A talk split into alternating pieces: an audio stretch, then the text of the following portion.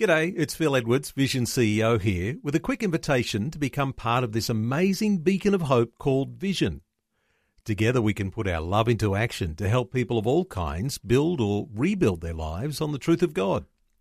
Please consider the part you can play during our upcoming Visionathon appeal, remembering that it's your support that makes Vision possible, including this podcast. V180's word for today. Helping you live different every day. Even the youths shall faint and be weary. Isaiah 40, verse 30.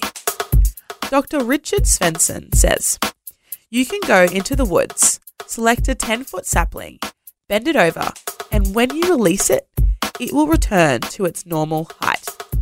But if you keep bending it further and further, it will stay down. With stress, first you bend and then you recover. With burnout, first you bend and then you break and you stay broken. Burnout is not a figment of your imagination or a sensationalized diagnosis by psychologists. Exhaustion is real, it's common, and it's dangerous. It leads to irritability, anger, paranoia, headaches, ulcers, depression, and suicide. Burnout causes something inside you to break. You don't care who sees or hears, you just want out.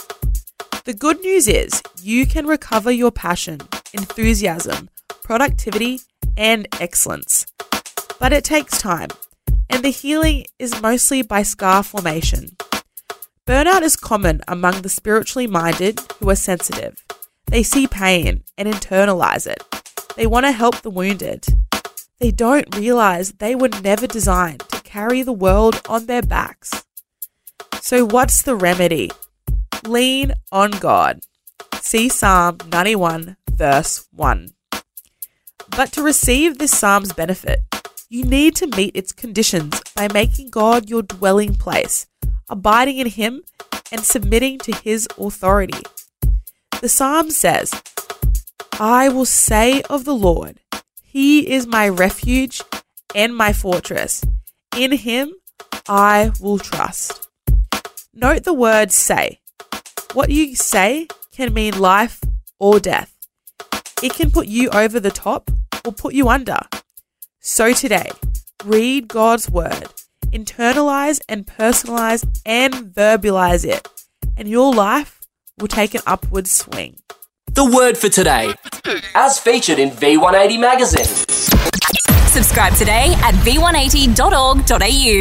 V180. V180.